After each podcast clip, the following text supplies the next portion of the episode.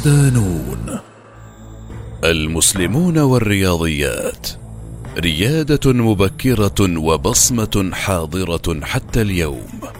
مقال لرندا عطية. ضمن ملف صفحات من إرثنا العلمي. يقول المستشرق الإنجليزي المعروف رام لاندو المسلمون قدموا كثيرا من الابتكارات في حقل الرياضيات. ومع ذلك فإن معظم الأمريكان والأوروبيين لم يعودوا يتذكرون من أي مخزن اكتسب العالم المسيحي الأدوات التي لا يمكن أن تصل الحضارة الغربية إلى مستواها الحالي إلا بها.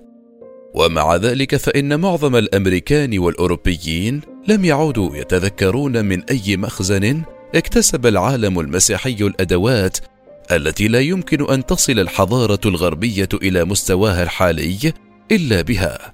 مضيفا حساب المثلثات في أوروبا كان ماخوذا من علم حساب المثلثات عند المسلمين. حسب ما نقل عنه المؤرخ علي عبد الله الدفاع في كتابه الموجز في التراث العلمي العربي الإسلامي. قدم علماء المسلمين خلال القرنين التاسع والعاشر الميلادي خدمات جليلة للعالم في حقول العلوم الرياضية بشتى أنواعها. فبينما كانت أوروبا تعاني في ذلك الوقت من تعثر واضح في مدادها العلمي كانت الحضارة الإسلامية تحيا أوج قمتها وأعلى نقطة في هرم تفوقها في مختلف العلوم.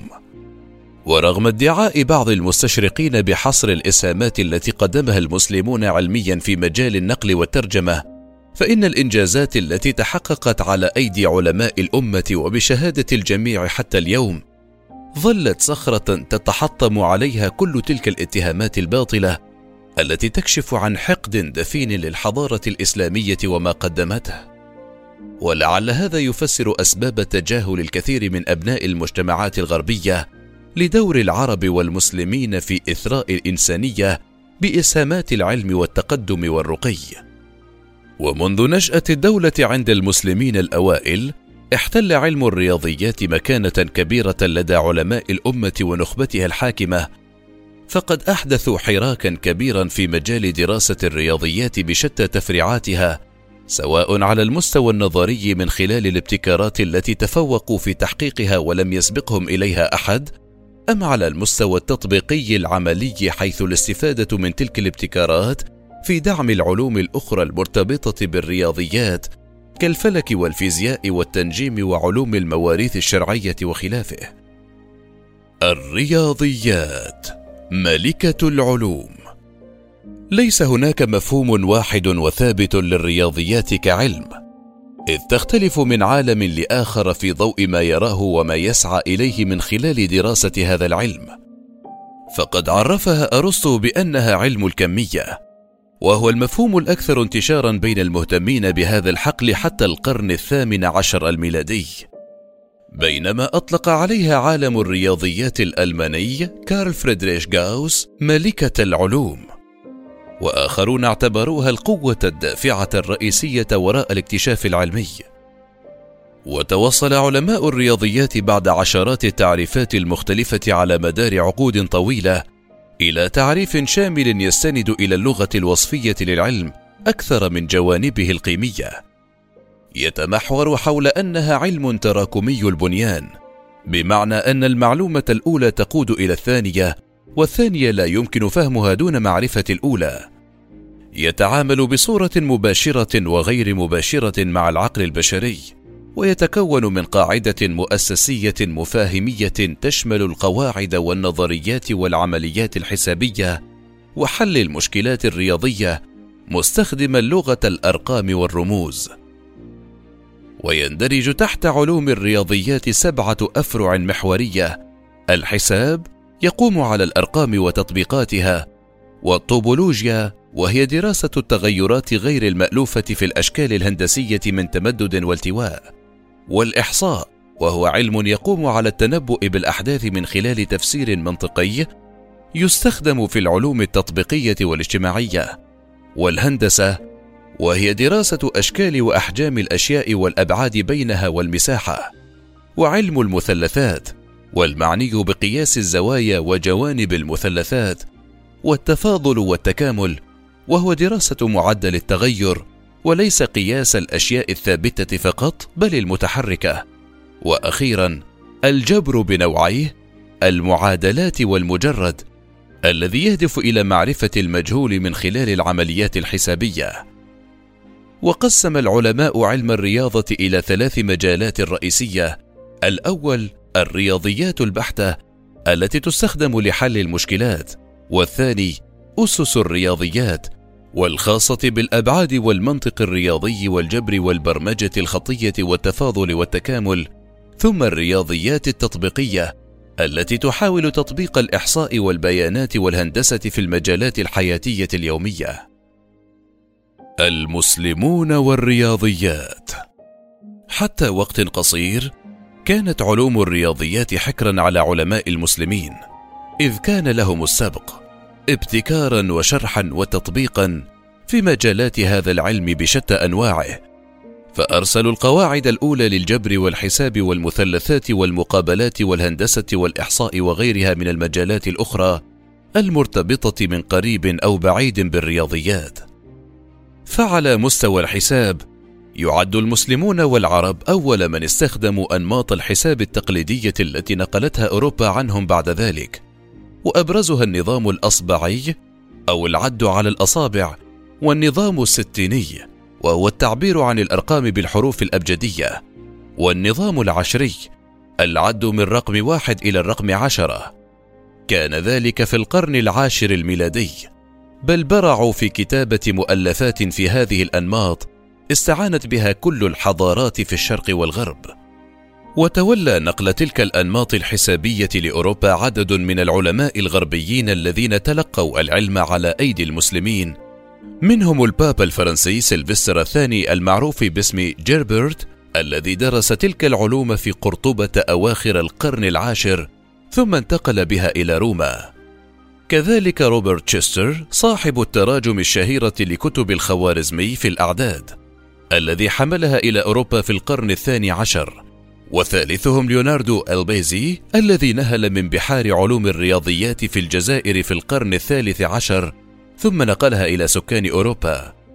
ومن الحساب إلى الجبر حيث يعود الفضل لعلماء المسلمين في إرساء قواعد هذا العلم وعلى رأسهم العالم المسلم محمد بن موسى الخوارزمي صاحب الكتاب الشهير الجبر والمقابلة الذي يعد الموسوعة العالمية التي وضعت أسس وقواعد علم الجبر الذي أتاح للإنسان التعامل بالأرقام والأحجام الهندسية بصفة عامة.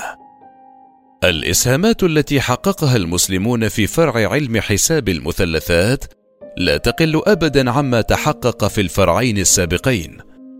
إذ أولى العلماء اهتماما كبيرا بهذا العلم الذي يعتبره البعض فرعا من فروع علم الفلك وقد اهتم به المسلمون بداية الأمر لصلته بتحديد أوقات الصلاة والشعائر الدينية لكنهم أثروه بعد ذلك بالعديد من الإسهامات التي توثقها مؤلفات المستشرقين الثقات. وقد أبدع المسلمون في فرع الهندسة أواخر القرن الثامن وأوائل القرن التاسع الميلادي إذ استطاعوا التفوق وبشكل لافت للنظر على التقليد الإغريقي والهيلينستي والهندي. وهي الأشهر والأعلى صوتا في ذلك الوقت في مجال الهندسة حيث تميزوا بالتصميمات الهندسية الجميلة وادخلوا عليها تطورات كبيرة في مسائل قياس النقاط والزوايا والخطوط والأشكال الثنائية وثلاثية الأبعاد. إسهامات أثبتت نفسها. تعد علوم الرياضيات والطب تحديدا الأكثر تاثرا بالإسهامات الإسلامية حتى اليوم. رغم التطورات التي شهدتها خلال القرون الماضية لكن تبقى الصبغة العربية والإسلامية الأكثر حضورا واللبنة الأولى التي بنت عليها الحضارة الإنسانية علومها في العصور الحديثة والمعاصرة. وينسب الفضل للمسلمين والعرب في العديد من الإسهامات الرياضية أبرزها أنهم أول من ابتكروا الرقم صفر. وهو التحول الذي نقل علوم الرياضيات عموما إلى منطقة أخرى من التطوير والإبداع. وقد نهل الغرب عنهم هذا الابتكار شكلا ومضمونا حتى في طريقة كتابة الأرقام. إذ إن قيمة كل رقم عربي يقابلها زاوية في الأرقام الإنجليزية. كما أن المسلمين أول من استعملوا لفظ الجبر ووضعوا أصوله وقوانينه كما تمت الإشارة سابقا وأول كذلك من ادخلوا علامة الكسر العشري والجذر التكعيبي والتربيعي فضلا عن ريادتهم في استعمال الأسس السالبة بالإضافة إلى أنهم أول من استعملوا الرموز والمجاهيل أمثال السين وصاد وعوضوا عنها بقيم حسابية عددية.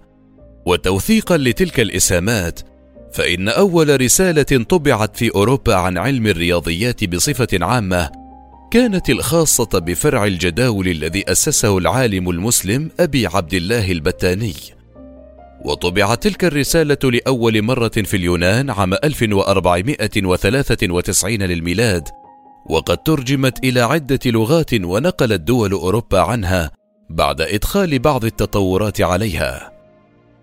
العلماء المسلمون حضور وريادة يزخر التاريخ بعشرات العلماء المسلمين الذين قدموا لعلوم الرياضيات ما لم يقدمه غيرهم.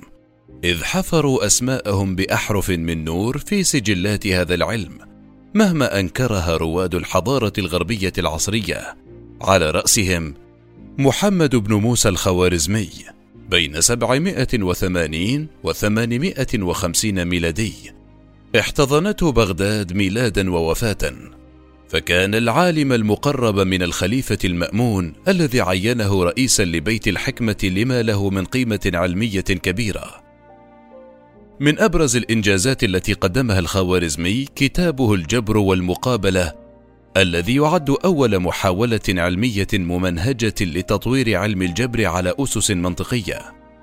كما يعود له الفضل في العديد من الإسهامات الأخرى منها تطويره لجدول الجيب وعلم المثلثات. وأول من وضع مبدأ النظام العشري بجانب أنه أول من رسم خريطة الكرة الأرضية مع بعض العلماء الآخرين ويعود له الفضل في نقل الأرقام العربية إلى أوروبا عبر إسبانيا. ثابت بن قرة بين 836 و 901 ميلادي. هو ثابت بن قرة بن عرفان الحراني وكنيته أبو الحسن. ولد في حران بتركيا وساهم بشكل كبير في علم المثلثات وتطويره كما ترجم نتاج نظريات إقليدس في الهندسة. وله مؤلفات جليلة في الفلك والتفاضل والتكامل تعد مراجع للعديد من الجامعات العربية والإسلامية حتى اليوم. محمد بن جابر البتاني بين 885 و 929 ميلادي. أبو عبد الله محمد بن جابر بن سنان المكنى بالبتاني. ولد في تركيا ويعد أبرز علماء الفلك والرياضيات المسلمين. قضى العديد من سنوات حياته في تسجيل ملاحظاته الفلكية التي جمعها في كتابه المعروف باسم الزيج الصابئ المكون من سبعة وخمسين فصلا وهو الكتاب الذي أوصى ملك قشتال وليون ألفونسو العاشر بترجمته إلى الإسبانية في القرن الثالث عشر الميلادي رغم عداوة الملك للمسلمين. وبات هذا الكتاب المرجع الأهم لعلماء الفلك والرياضيات في أوروبا هذا بجانب إسهاماته الخالدة في تطوير علم حساب المثلثات خاصة الجزئيات المتعلقة بدراسة النسب المتعلقة بأضلاع وزوايا المثلثات القائمة. أبو الوفاء البزجاني بين 940 و 998 للميلاد. هو أبو الوفاء محمد بن محمد بن يحيى بن إسماعيل بن العباس البزجاني. ولد في خراسان ثم انتقل إلى بغداد عام 959 واستقر بها حتى وفاته. وله الفضل في تطوير علم المثلثات حيث أوجد طريقة لحساب الجيب وأنشأ مخططا لتجميع جداول الجيب كما برع في علم الهندسة وحل المعادلات الهندسية ودرس البناء الهندسي للسداسي بالإضافة إلى جوانبه المتمثلة في المثلثات متساوية الأضلاع. الحسن بن الهيثم بين 965 وألف وأربعين للميلاد هو أبو علي الحسن ابن الحسن بن الهيثم المولود في العراق والمتوفى في مصر. له العديد من الإنجازات في العلوم البصرية والفلكية والهندسية هذا بجانب إبداعاته في مجال الفيزياء الذي ساهم في تطويره بشكل وثقته العشرات من الكتب التاريخية. ومن أشهر مؤلفاته في مجال الرياضيات المختصر في علم الهندسة إقليدس الكتاب الجامع في الحساب. كتاب في الجبر والمقابلة وغيرهم الكثير. محمد بن أحمد البيروني أبو الريحان كان فيلسوفا وفلكيا وجغرافيا وجيولوجيا ورياضياتيا وصيدلانيا ولد في بيروني حيث كانت عاصمة سلالة آل آفريغ التي حكمت أجزاء واسعة في وسط آسيا. وتقع في أوزباكستان حاليا يعد من بين أعظم العقول التي عرفتها البشرية. درس الرياضيات على يد العالم منصور بن عراق وعاصر بن سينا وابن مسكويه له مساهمات في حساب المثلثات والدائرة وخطوط الطول والعرض ودوران الأرض والفرق بين سرعة الضوء وسرعة الصوت.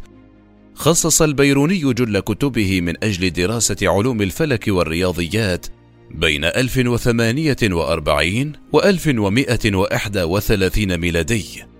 هو غياث الدين أبو الفتوح عمر ابن إبراهيم الخيام النيسابوري المولود في نيشابور بإيران وله باع طويل في علوم الرياضيات والفقه واللغة بجانب الفلك ومن أبرز إسهاماته إيجاده لطريقة استخراج الجذور من الدرجة الثالثة وطور نظرية إقليدس بشأن الأعداد النسبية بجانب حل المعادلات التكعيبية عن طريق حساب المقاطع المخروطية. نصير الدين الطوسي بين 1201 و1274 للميلاد. هو أبو جعفر محمد بن محمد بن الحسن الطوسي المعروف باسم نصير الدين الطوسي المولود في إيران. ورغم ما تناقلته الروايات التاريخية عن خيانته للعباسيين لصالح المغول حتى إنه لقب بالفيلسوف الخائن فإن إسهاماته في علوم الرياضيات لا ينكرها أحد. فترجمته وتعليقه على كتاب أصول الهندسة لإقليدس تعد الأدق عربيا هذا بجانب جهده الملموس في علم حساب المثلثات.